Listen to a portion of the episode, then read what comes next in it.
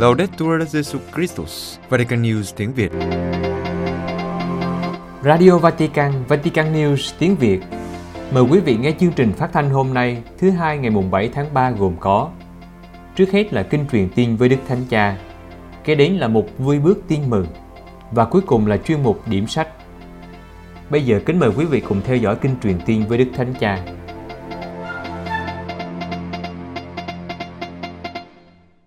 Vào chiều Chủ nhật ngày 6 tháng 3, tại cửa sổ Dinh Tông Tòa, Đức Thánh Cha có buổi đọc kinh truyền tin với các tín hữu hiện diện tại quảng trường Thánh Phêrô. Trước khi đọc kinh truyền tin, Đức Thánh Cha mời gọi các tín hữu suy tư kỹ hơn về những cam dỗ mà Chúa Giêsu đã chịu. Đó cũng là những cam dỗ xuất hiện hàng ngày trong cuộc sống của chúng ta. Mở đầu bài huấn dụ, Đức Thánh Cha nói: Cari fratelli e sorelle, buongiorno. Il Vangelo della liturgia di oggi, prima domenica di Quaresima, ci porta nel deserto. Anh chị em thân mến, chào anh chị em. Bài tin mừng hôm nay, Chúa Nhật thứ nhất mùa chay, đưa chúng ta vào hoang địa, nơi Chúa Giêsu được Chúa Thánh Thần dẫn dắt suốt 40 ngày để chịu ma quỷ cám dỗ. Chúa Giêsu đã chịu ma quỷ cám dỗ và người đồng hành với chúng ta, từng người trong chúng ta, trong những cơn cám dỗ của chúng ta. Sa mạc tượng trưng cho cuộc chiến đấu chống lại sự cam dỗ của sự dữ, để học cách lựa chọn tự do đích thực. Thật vậy, Chúa Giêsu đã sống kinh nghiệm trong sa mạc ngay trước khi bắt đầu sứ vụ công khai. Chính qua cuộc chiến đấu thiêng liêng đó, người đã khẳng định dứt khoát về kiểu mẫu Messia mà người muốn trở thành. Tôi muốn nói rằng đây đích thực là một lời tuyên bố về căn tính thiên sai của Chúa Giêsu, lời tuyên bố về con đường thiên sai của Chúa Giêsu. Tôi là đấng Messia, nhưng tôi đi trên con đường này. Bây giờ, chúng ta hãy xem xét kỹ hơn về những cam dỗ mà người đã chống lại. Ma quỷ đã hai lần nói với người, nếu ông là con Thiên Chúa, nói cách khác, hắn đề nghị người lợi dụng chính địa vị của mình, trước hết là để thỏa mãn những nhu cầu vật chất mà người cảm thấy, lúc ấy người thấy đói, sau đó để gia tăng quyền lực của mình, cuối cùng để có được một dấu hiệu phi thường từ Thiên Chúa. Có bà cam dỗ. Điều này có ý nói, nếu ông là con Thiên Chúa, hãy tận dụng nó đi. Điều này đã bao lần xảy ra với chúng ta. Nếu bạn ở vị trí đó, hãy tận dụng nó đi, đừng để đánh mất cơ hội. Tức là, hãy nghĩ đến cái lợi ích của bạn. Đó là một lời đề nghị đầy hấp dẫn, nhưng nó dẫn đến sự nô lệ của tâm hồn. Nó khiến chúng ta bị ám ảnh bởi ham muốn có được. Nó làm giảm mọi thứ thành sở hữu về vật chất, quyền lực và danh vọng. Đây là cốt lõi của những cám dỗ như quyền lực, của cải, danh tiếng. Nó là gốc rễ, nó là chất độc của những đam mê, mà đó sự giữ bén rễ. Chúng ta nhìn vào nội tâm và xem coi những cam dỗ của chúng ta thường có những mẫu thức nào, thường có những cách thức hành động nào. Nhưng Chúa Giêsu đã chiến thắng sự lôi cuốn của sự dữ. Người đã làm thế nào? Người đáp trả những cam dỗ bằng lời Chúa. Trong đó có viết rằng không lợi dụng, không lợi dụng Thiên Chúa, người khác và mọi việc cho mình, không lợi dụng địa vị của mình để tìm kiếm những đặc ân, bởi vì hạnh phúc và tự do đích thực không nằm ở việc chiếm hữu, mà nằm ở sự chia sẻ, không phải ở việc lợi dụng người khác mà là yêu thương họ, không ở nỗi ám ảnh về quyền lực nhưng trong niềm vui phục vụ. Anh chị em thân mến, những cám dỗ này đi cùng với chúng ta trên hành trình cuộc đời. Chúng ta hãy cảnh giác, đừng hoảng sợ, nó xảy ra với tất cả chúng ta. Hãy cảnh giác bởi vì chúng thường xuất hiện dưới hình thức tốt. Thật vậy, ma quỷ vốn là kẻ gian xảo, luôn dùng những trò lừa bịp. Hắn muốn làm cho Chúa Giêsu tin rằng những lời đề nghị của hắn là hữu ích để chứng tỏ rằng người là con Thiên Chúa. Tôi muốn nhấn mạnh ở đây, Chúa Giêsu không đối thoại với ma quỷ. Chúa Giêsu không bao giờ nói chuyện với ma quỷ. Người đuổi hắn đi khi người chữa lành cho người bị quỷ ám. Hay trong trường hợp này, khi người phải trả lời, thì người đáp lại bằng lời Chúa, không phải bằng lời của người. Anh chị em thân mến, anh chị em đừng trò chuyện với ma quỷ vì hắn thông minh hơn chúng ta. Đừng bao giờ. Anh chị em hãy nắm chặt lời Chúa như Chúa Giêsu và nhất là luôn đáp trả bằng lời Chúa. Trên con đường này, chúng ta sẽ không chật bước. Và hắn cũng làm như thế với chúng ta. Ma quỷ thường đến với đôi mắt ngọt ngào, với khuôn mặt thiên thần. Hắn thậm chí còn biết cách đội lốt những động cơ thánh thiêng với lớp vỏ tôn giáo. Nếu chúng ta không cưỡng lại được những lời đường mật của hắn, thì cuối cùng chúng ta sẽ biện minh cho sự sai trái của mình, khoác cho nó những ý hướng tốt. Chẳng hạn, đã bao lần chúng ta đang nghe thế này. Tôi làm ăn lạ lùng, nhưng tôi đã giúp đỡ người nghèo. Tôi đã lợi dụng địa vị của mình như địa vị chính trị, quản lý, linh mục, giám mục, nhưng cũng vì một mục đích tốt. Tôi đã nhượng bộ bản năng của mình, nhưng về cơ bản, tôi không làm hại ai cả. Nhưng sự biện minh như thế, hay những điều tương tự như thế, bên trong lại chứa đựng điều gì khác. Xin thưa, với sự giữ, không có thỏa hiệp. Với ma quỷ, không có đối thoại. Với cam dỗ, chúng ta không được đối thoại, chúng ta không được để lương tâm ngủ mê, khiến chúng ta nói, dù gì thì cũng chẳng có gì nghiêm trọng cả, mọi người đều làm thế. Chúng ta hãy nhìn lên Chúa Giêsu, đấng không tìm kiếm sự dễ dãi, không thỏa hiệp với sự dữ. Lời Chúa chống lại ma quỷ, lời Chúa mạnh mẽ hơn ma quỷ, và do đó chiến thắng những cám dỗ. Ước gì thời gian mùa chay này cũng là thời gian sa mạc cho chúng ta. Chúng ta hãy dành không gian thinh lặng và cầu nguyện, cho dấu ít phút thôi nhưng sâu lắng. Trong thời khắc đó, chúng ta hãy dừng lại và nhìn vào những gì đang khuấy động trong trái tim mình. Với sự thật trong sâu thẳm nội tâm, cho dẫu chúng ta nói không, nhưng chúng ta biết không gì có thể bào chữa, biện minh được. Chúng ta hãy để nội tâm được soi sáng, đặt mình trước lời Chúa trong cầu nguyện, để chúng ta có thể mạnh mẽ chiến đấu chống lại sự dữ đang nô dịch chúng ta, chiến đấu để có được sự tự do. Chúng ta hãy cầu xin Đức Trinh Nữ đồng hành với chúng ta trong sa mạc mùa chay và trợ giúp hành trình hoán cải của chúng ta. Kính mời quý vị cùng đọc kinh truyền tin với Đức Thánh Cha. Angelus Domini nunciavit Mariae. et concepit de Spiritu Sancto. Ave Maria, gratia plena, Dominus tecum, benedicta tui mulieribus et benedictus fructus ventris tui, Iesus. Sancta Maria, Mater Dei, ora pro nobis peccatoribus, nunc et in hora mortis nostre. Amen. Ecce ancilla Domini. Fiat mi secundum verbum tuum. Ave Maria, gratia plena, Dominus tecum, benedicta tui mulieribus et benedictus fructus ventris tui, Iesus. Sancta Maria, Mater Dei, ora pro nobis peccatoribus, nunc et in hora mortis nostre. Amen. Et verbum caro factum est. Et abitavit in nobis. Ave Maria, gratia plena, Dominus tecum, benedicta tui mulieribus et benedictus fructus ventris tui, Iesus. Sancta Maria, Mater Dei, ora pro nobis peccatoribus, nunc et in hora mortis nostre. Amen. Ora pro nobis, Santa Dei Genitris. Ut digni efficiamur promissionibus Christi. Benedicat vos, omnipotens Deus, Pater, Filius, et Spiritus Sanctus. Amen. Amen.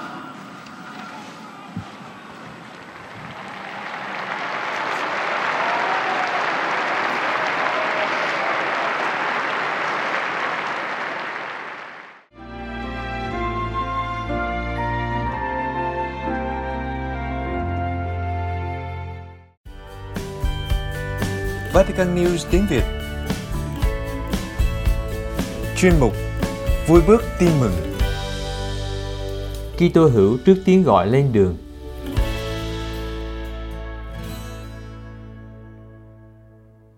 biết bao người đang gọi khi thì thầm lúc gào khóc. Trên đường loan báo tin mừng chúng tôi đã nghe tiếng bao người đang thổn thức trông mong. Chúng tôi đã nhìn thấy những cánh tay giơ lên vô vọng những tấm thân lầm lũi đợi chờ. Chúng tôi đã lắng nghe, đã ngắm nhìn. Chúng tôi đã bắt gặp con thiên chúa làm người hôm nay đang rảo gót ngay trên những nẻo đường cuộc đời. Trong kìa, người đã đến nhà mình. Người cũng là đấng chữa lành và mời mọi người chung bước trên đường rao truyền danh thánh. Buổi gặp mặt vào một buổi tối tuần trước có các nữ tu, các anh chị trong hội legio của giáo xứ có anh chị em sắc tộc đại diện vùng lộc ninh, tỉnh bình phước cùng với các anh em dòng tên. Đây là cuộc gặp gỡ đầu tiên khi dịch bệnh covid đã tạm lắng xuống. Chúng tôi dẫn nhau vào những cảnh đời của những người một thời gặp gỡ xưa lắm rồi, nay như bị bỏ rơi. Vùng lộc Quang thì có bà con thuộc ấp cây dừa. Vùng lộc thiện thì có các sóc lộc bình, sóc bưởi và măng cải vùng đồng tâm thì có các sóc cây me, mỏ đá, tà tê và vùng lộc điền vẫn còn những sóc ít được anh chị em lui tới thăm nom cách làm việc trước giờ là xứ nào biết xứ đó, vì vậy mới có những vùng đất bị bỏ rơi. Nhân sự thì dư người cho việc này nhưng lại thiếu cho việc kia.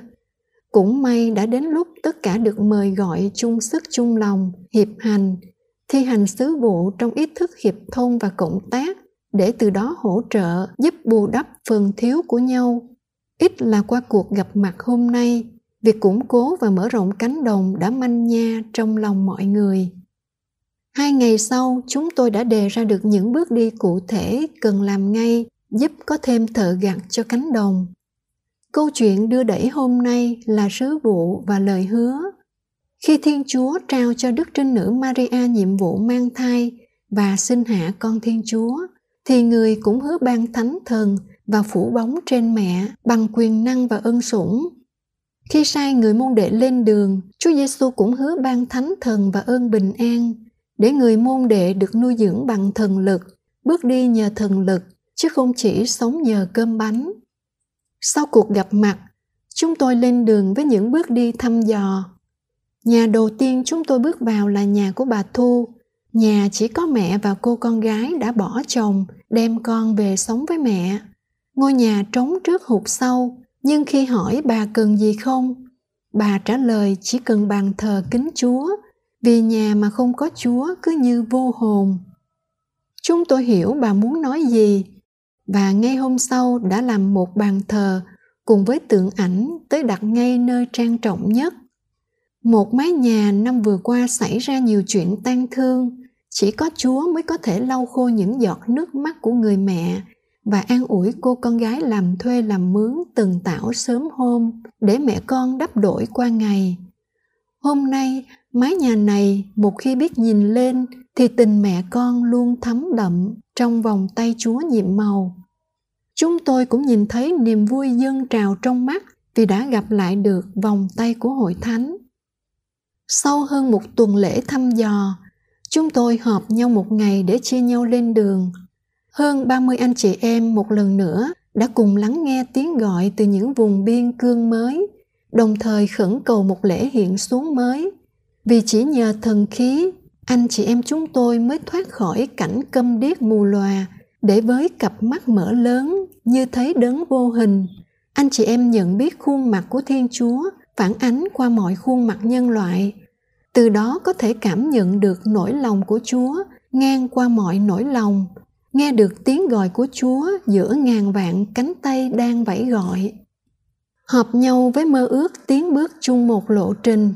Thật lạ lùng, ngày đầu gặp gỡ cách nay tuần lễ, anh chị em Legio trong vai chủ nhà đứng ra đón tiếp mọi người.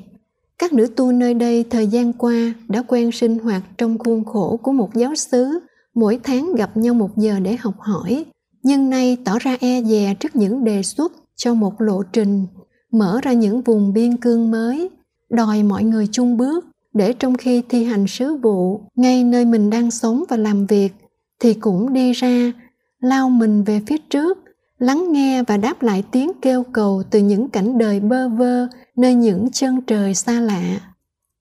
Từ nay mỗi nhóm sẽ không sinh hoạt đơn độc không để mình bị rơi vào trong ảo ảnh.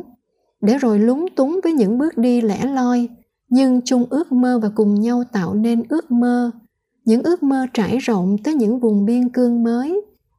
Nếu trước đây vùng lộc điền muốn có thầy dạy chữ khmer, mơ ước bà con đọc kinh bằng tiếng mẹ đẻ. Nhưng trong bức tường của giáo xứ, không sẵn thầy dạy, đành chịu. Trong bốn bức tường thì làm gì có chân trời để hướng tới? Bởi thiếu vắng sự trao đổi với các giáo xứ khác với các sắc dân có nền văn hóa khác Nay thì không phải vậy. Ngay khi nhóm loan báo tin mừng trong các giáo xứ nắm tay nhau chung bước trên đường hiệp hành, thì việc trao đổi nhân sự và công việc trở nên dễ dàng. Đặc biệt, các nữ tu của vùng Lộc Quan và Đồng Tâm đang chập chững vào sứ vụ, có thể hòa nhập và mạnh dạn tiến bước. Cha xứ Lục Điền khi bước vào phòng họp thấy đông vui với nhiều khuôn mặt mới, đã sẵn sàng tạo mọi điều kiện cho anh chị em học hỏi Cha xứ Lục Quang trong bữa cơm thân mật cũng vui lòng sắp xếp từ nơi ăn trốn ở cho tới phòng họp khi anh chị em cần nơi cầu nguyện dài ngày. Chung bước trên đường như những người lữ hành cùng chia nhau một bản tính nhân loại, như những đứa con tuy nhiều giáo xứ nhưng một đất mẹ vốn là ngôi nhà chung của chúng tôi. Mỗi người với sự phong phú của niềm tin và những xác tín của mình – mỗi người với cung giọng riêng của mình coi nhau như anh chị em một nhà sống trang hòa vui lắm gặp gỡ để lên đường. Nhóm anh chị em đồng tâm vào sóc cây me, cách nhà thờ chừng ba cây số thôi. Gặp gia đình ông Thành, dân tộc Khmer. Ông bà có ba người con đã lập gia đình, nhưng chỉ một người lãnh nhận bí tích rửa tội. Nếu trước đây thăm viếng giống như người đi thăm bẫy, thỉnh thoảng mới đến, thì nay nhóm đã dừng lại, chung lời cầu nguyện và lên chương trình dạy giáo lý cho cả nhà. Thêm nhà ông bạn cột chèo nữa là được năm gia đình. Giờ cầu nguyện hôm nay khai mở cho một giáo điểm tương lai. Nhóm đi tiếp tới mỏ đá. Đây là vùng đất quen thuộc của bà Nhận và cô con đỡ đầu. Hai người vào đây từ lâu lắm rồi, nhưng vì không có người tiếp sức, nay thì thêm một thầy với hai nữ tu dòng đa minh, có thể mở thêm một giáo điểm nữa, vì số người tin theo sắp xỉ hai chục chứ ít gì. Tạm thời mượn nhà anh Cường làm nơi cầu nguyện học hỏi. Trong khi đó mấy anh em Lộc Quang cũng qua góp sức với nhóm đồng tâm vào thẳng Tà Tê là hai làng Stien. Sẵn nhà anh Khương cùng với một anh nữa hiện là trưởng một nhóm tin lành xin được làm quen với bên công giáo. Vậy là có thể tiếp tục gây dựng thêm giáo điểm. Anh em dự định tuần tới sẽ từ Tà Tê băng qua các sóc Măng Cải, sóc Bưởi và Lộc Bình thuộc xã Lộc Thiện.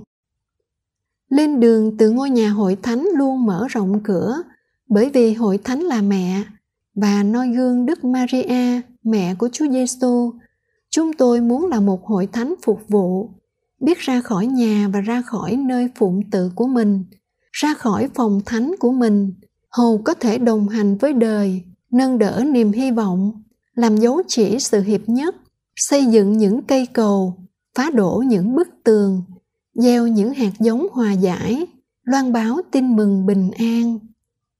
Đa Minh Trần Văn Tân, dòng tên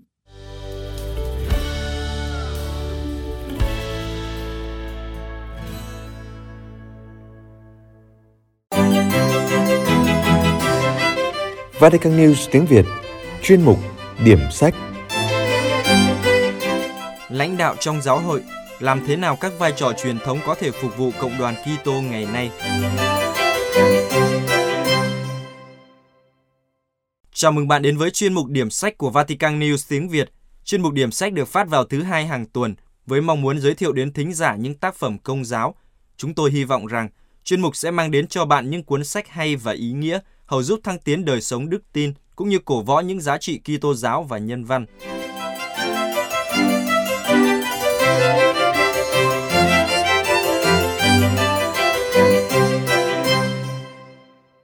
Kính chào quý thính giả. Tuần này chúng ta đến với tác phẩm Lãnh đạo trong giáo hội, làm thế nào các vai trò truyền thống có thể phục vụ cộng đoàn Kitô ngày nay.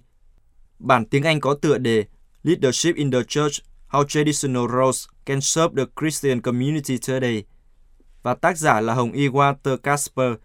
Tác phẩm được Việt ngữ bởi Linh Mục Ngô Đình Tiến và nhóm sao biển. Kính thưa quý thính giả, lãnh đạo trong giáo hội là một tuyển tập các bài viết của Đức Hồng Y Walter Casper đã xuất bản trước đây tại Đức trong nhiều năm qua.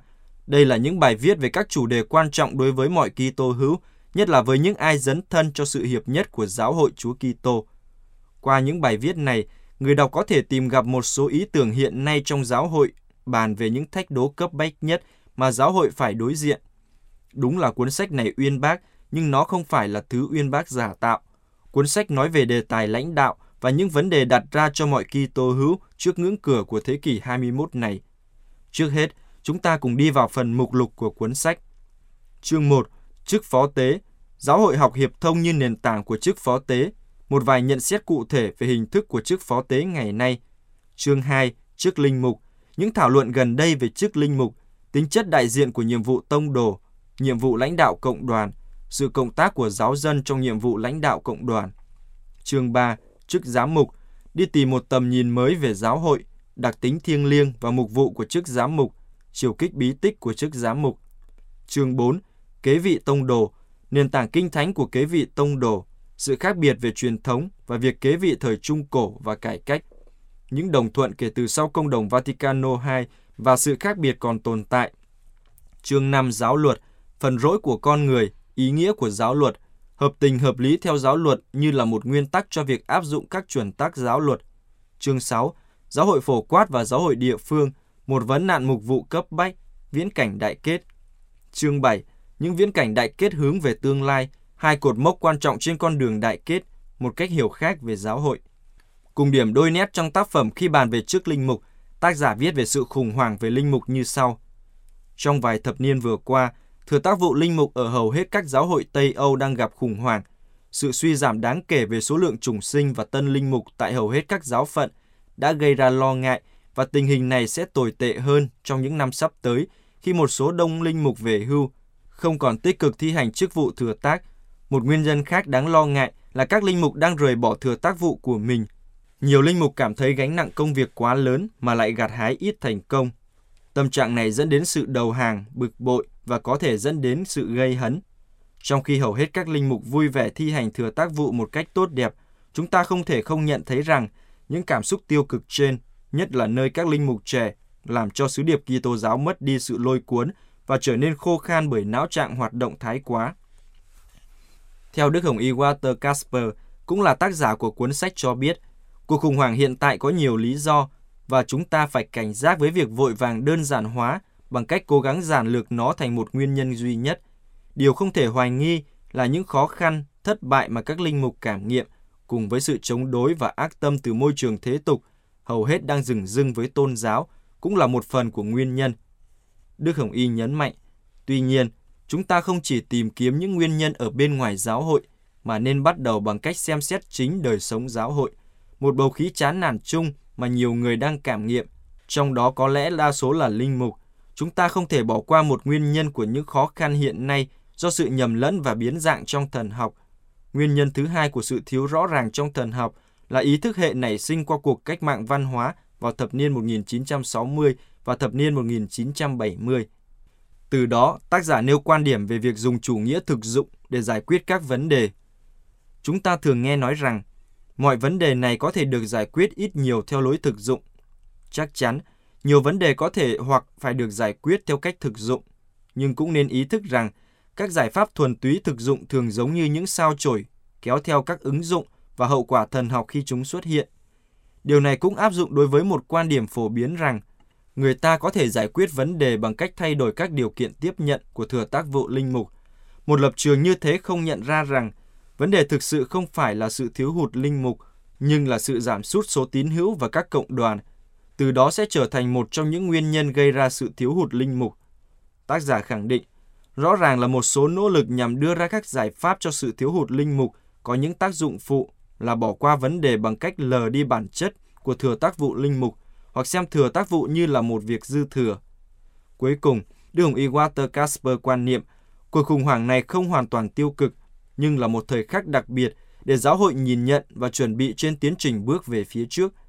Ngài nói, tôi rất xác tín rằng cuộc khủng hoảng hiện nay không phải chỉ được nhìn dưới khía cạnh tiêu cực, chúng ta cũng có thể coi đó là một thời điểm đặc biệt để phát triển. Nếu không là một giáo hội mới, thì cách nào đó cũng là một hình thức mới về giáo hội của thời đại đang bước vào thiên niên kỷ thứ ba của lịch sử. Chúng ta cần cố gắng vượt qua những thần học hộ giáo, tìm một con đường xây dựng và sáng tạo để từng bước một hướng tới giải pháp cho tất cả các vấn đề của chúng ta. Theo tác giả, là linh mục chúng ta không chiếm vị trí trung tâm, chúng ta phải là người lắng nghe, thực thi lời Chúa. Sự hiện hữu của linh mục là sự hiện hữu như là chứng nhân và là dấu chỉ, không chỉ bằng môi miệng mà với toàn bộ cuộc sống của mình. Thưa quý thính giả, tác phẩm lãnh đạo trong giáo hội làm thế nào các vai trò truyền thống có thể phục vụ cộng đoàn Kitô ngày nay dài 218 trang trên khổ giấy 14-20 cm. Có lẽ cuốn sách phù hợp hơn với những ai muốn nghiên cứu, suy tư, tìm hiểu về các vai trò truyền thống trong giáo hội, để từ đó hiểu biết hơn về những vai trò và sứ mạng của những người lãnh đạo trong giáo hội. Kính thưa quý thính giả, không phải cuốn sách nào cũng phù hợp với tất cả mọi người, hay cũng không có người nào phù hợp với mọi cuốn sách. Nếu sau khi đã nghe mục điểm sách tuần này và bạn phân vân không biết liệu tác phẩm lãnh đạo trong giáo hội làm thế nào các vai trò truyền thống có thể phục vụ cộng đoàn Kitô ngày nay có phù hợp với mình hay không, bạn có thể tìm đọc tại các nhà sách công giáo hoặc tra cứu trên internet để tìm hiểu thêm về tác phẩm trước khi có quyết định cuối cùng. Hoặc có thể chờ một tác phẩm tiếp theo sẽ được giới thiệu vào tuần tới. Cảm ơn quý thính giả đã lắng nghe. Xin chào và hẹn gặp lại.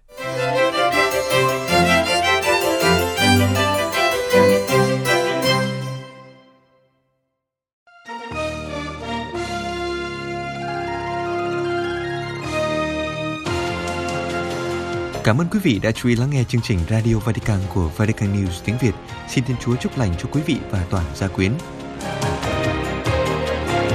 Laudetur Jesu Christus, ngợi khen Chúa Giêsu Kitô.